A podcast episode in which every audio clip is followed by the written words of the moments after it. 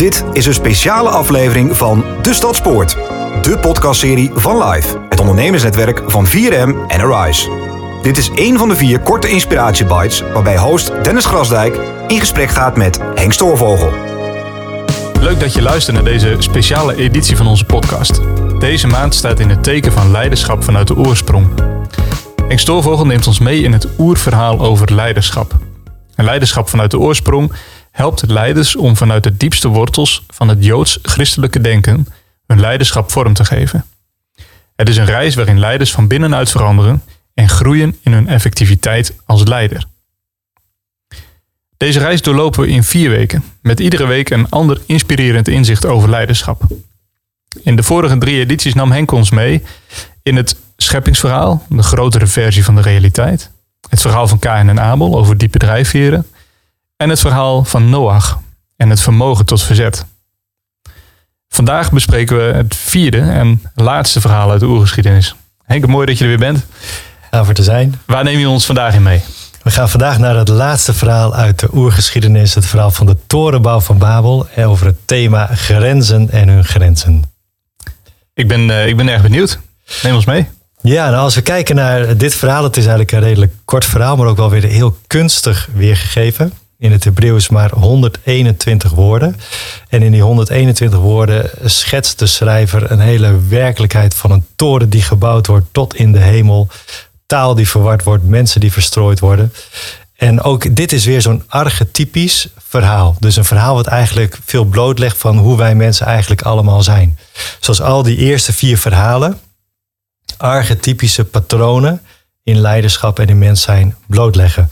En zo ook hier. Als we kijken in dit verhaal, het is eigenlijk weergegeven als een perfecte spiegel. Dus in de eerste vier versen zien we de mensen. Vanuit hun verlangen naar thuis. Waar we ook in, over spraken in die tweede podcast over Kaaien, het verlangen naar thuis. Dat zie je hier ook heel duidelijk. Dat de mensen die dwalen over de aarde en die komen daar samen en zeggen: laten we hier samen klonteren en een stad bouwen. En we zagen dat de eerste stad uit de geschiedenis werd gebouwd door de eerste moordenaar. Uh, dus niet zo positief uh, geëvalueerd. Hier zien we de tweede stad is Babel. Heeft ook niet een hele positieve connotatie in de Bijbel. En de steden hiernaast, Sodom en Gomorra, die gaan ook allemaal kapot. Hè? Dus steden, dat is altijd een beetje problematisch in dat eerste denken vanuit de Bijbel. Maar als we dan hier zien, ze, bouwen die stad en er staat er hier ook weer een, een refreintje. En dat is, welaan laten wij. Dus dat, dat, dat zinnetje komt drie keer terug, twee keer van de mensen. Dus, welaan laten wij bakstenen maken en een stad bouwen en een toren bouwen tot in de hemel. Dus het initiatief van mensen. En we zullen zeggen, dat is ook heel veel van ons leiderschap is. Hè, er zit dat zinnetje in. Welaan laten wij. We gaan een nieuw jaarplan en nieuwe doelen. En we gaan een grotere toren en we gaan verder en hoger. En het, het is eigenlijk ook een heel komisch verhaal. Want die mensen die gaan dus wel aan laten wij bouwen die toren wel tot in de hemel, zeggen ze. En dan staat daar het volgende vers. Uh, en toen daalde God af vanuit uh, boven. Uh, en er wordt echt als het ware geschetst. Ja, God die moest wel heel diep bukken om die hele hoge toren te kunnen zien. Dus waar wij mensen denken, dit is echt super hoog. En dan moet God heel ver naar beneden komen om het net te kunnen zien. Uh, dus daar proef je al iets van die hubris, de hoogmoed van de mens. dat wij denken van, ah, we gaan hoger, hoger, verder, verder. En God zei, ach joh, ik moet even, even mijn verrekijker erbij pakken. Oh ja, ik kan hem nu net, kan ik hem zien. En dan staat daar één keer het zinnetje van God wel aan laten wij. Dus God neemt ook een initiatief. En dat initiatief is beslissend. Want de taal wordt verward en de mensen worden verstrooid. En dat is een van die, die grote lessen ook hieruit. Aan de ene kant ons initiatief, wat ons ver kan brengen. Maar uiteindelijk één initiatief van God is uiteindelijk altijd beslissend. Dus die afhankelijkheid voor ons als leiders, dat wij een huis mogen bouwen, maar als de Heer het niet bouwt, is ons zwoegen te vergeefs. Dat idee, dat zie je hier eigenlijk terug. Uh, wij mogen initiatief hebben, maar Gods initiatief is beslissend. En vaar daarop. Uh, een tweede belangrijk iets wat we hier zien, is het bouwen van die toren waar de mensen zeggen wij willen onze toren, want dat scheidt ons ook van anderen. Uh, en hier komen we eigenlijk ook in veel organisaties zie je dit denken zelfs in de organisatie terug. Dat silo-denken. Uh, dat we bouwen allemaal ons eigen koninkrijkje. We bouwen allemaal onze eigen toren. elke afdeling hoger, hoger, hoger. Elke plant hoger, hoger, hoger. En wat gebeurt er als wij allemaal onze eigen torens bouwen? Er gebeuren dan drie dingen. Het eerste, onbegrip. Want wij zijn overtuigd van ons gelijk versus het uh, van ons gelijk versus het ongelijk van de ander. Het tweede wat er gebeurt is heel veel dubbel werk. En want wij vogelen allemaal het wiel uit, maar goed, die mensen in de silo's naast ons doen hetzelfde. Dus heel veel werk wat eigenlijk voor niks is. En het derde wat er gebeurt is interne concurrentie en competitie. En je gaat zelfs elkaar vliegen afvangen. Er worden een soort concurrenten van elkaar in dezelfde organisatie. Dus dat, dat silo-denken, dat sluit je op in je eigen systeem. Daarin wil je groter, hoger, verder. Uh, maar wat je daarmee tegelijkertijd doet, is dat je afzet tegen je omgeving. En je ziet het ook bij kerken. En wij hebben de beste kerk, vinden we toch wel een beetje. En wij gaan hoger, groter, verder. En de kerken naast ons, ja, die, die hebben ongelijk. Uh, we doen heel veel dubbel werk. We zijn allemaal dezelfde mensen aan het bekeren. en er kan ook heel veel competitie zijn. Dus dit zie je eigenlijk door de hele maatschappij zie je dit steeds weer terugkomen. En God zegt, breek dat af. Nou, hoe breek je dat af? Daarin vind ik een van de mooiste voorbeelden de stad Florence. die een enorme bloeiperiode kende in kunst, in nijverheid. Eigenlijk wereldleider was op creativiteit wereldwijd voor een e hele eeuw. en wat kenden zij als geen ander? Het geheim van derde plaatsen en derde momenten. Dus wat zij heel erg organiseerden in hun stad was: oké, je eerste plaats als mens is je huis, je tweede plaats is je werk. Maar we moeten faciliteren dat, dat iedereen elkaar heel natuurlijk kan ontmoeten op een derde plek. En dat was bij hun rondom uh, kerkdiensten dagelijks. Uh, het was op pleinen die uh, goed toegankelijk waren voor iedereen. de derde plek waar je elkaar allemaal ontmoet van hoog tot laag met elkaar converseert. En ook die derde momenten. dus naast je tijd thuis en je tijd op het werk, dat je ook tijd organiseert waar je elkaar ontmoet over de muren heen. Dus zowel voor organisaties, bedrijven als leiders en kerken is een van die sleutels organiseer je derde momenten en je derde plaatsen om je silo's af te breken.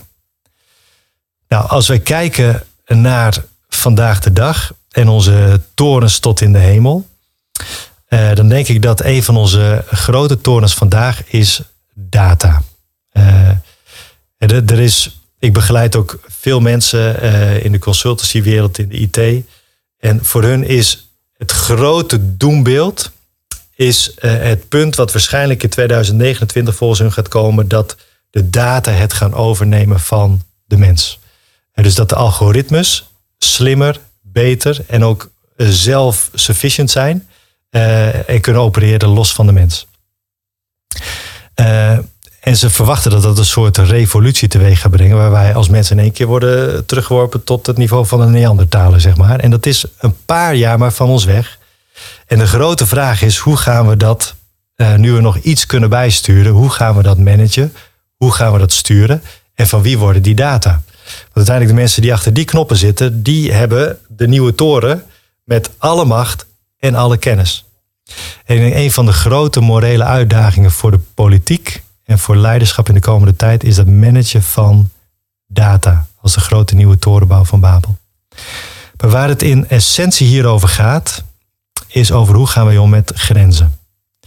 Uh, en je ziet in alle vier de eerste verhalen dat wij als mensen heel moeilijk kunnen omgaan met grenzen. In het eerste verhaal mochten uh, Adam en Eva van alle bomen eten, behalve één. Er was één grens. En wat doen ze? Die gaan ze over. Het tweede verhaal wordt het eh, offer van Abel aangenomen van Kain niet. Dus Kain wordt begrensd. En wat doet hij? Hij gaat een grens over en doodt zijn broer. In het derde verhaal zien we ook weer dat er een soort mythische engelenfiguren op de aarde komen. En daar huwen met uh, vrouwen. En er komen allerlei soort van grootheden, machthebbers komen eruit. eh, ook weer grenzen die vervagen. En ook in die torenbouw van Babel, wij willen ons niet laten begrenzen door het aardse. Dus het zit in ons als mens om ons altijd te willen ontworstelen aan grenzen. Wij willen grenzeloos kunnen leven. En dat is ook het ultieme Zwitserleven gevoel. Wat we hebben, velen van ons van binnen toch een beetje nastreven. Dat we grenzeloos ons geluk kunnen beleven.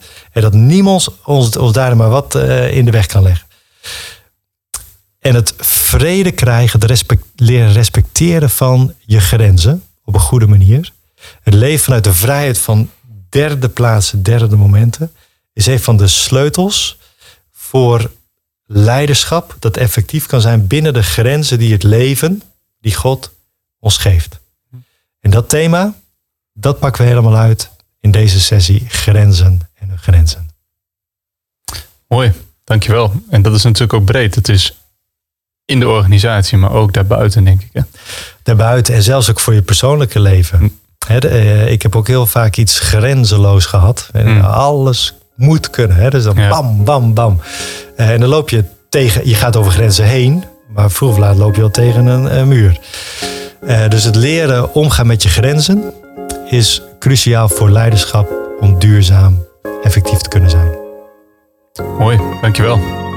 Dit was uh, onze laatste special, de grens van onze leiderschap vanuit de oorsprong. Uh, wil je meer weten over het onderwerp of het live netwerk? Ga dan naar 4m.nl/slash live. Dit was een speciale aflevering van De Stadspoort, de podcastserie van Live, het ondernemersnetwerk van 4M en Arise. Dit was een van de vier korte inspiratiebites waarbij host Dennis Grasdijk in gesprek was met Henk Stoorvogel.